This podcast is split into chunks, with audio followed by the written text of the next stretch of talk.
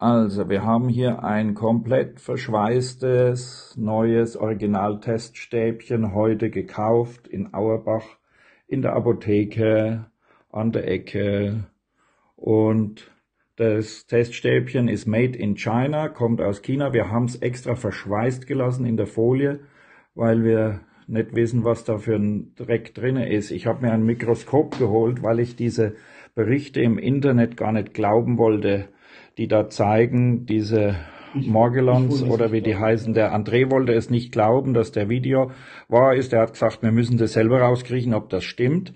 Und wir haben hier dieses Originalteststäbchen in der Folie genommen, haben es hier unter das Mikroskop gelegt und das ist der Hammer. Da sind tatsächlich diese äh, diese Fädchen drinnen zu finden, Morgellons oder wie die heißen.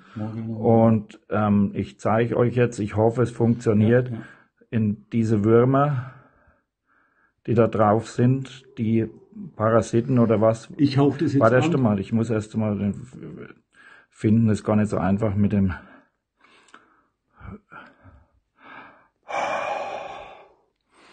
in dem Moment, wo man das mit Wärme anhauchen, bewegt sich das. Wohlgemerkt außen das Teststäbchen nur ist ähm, mit, mit Wärme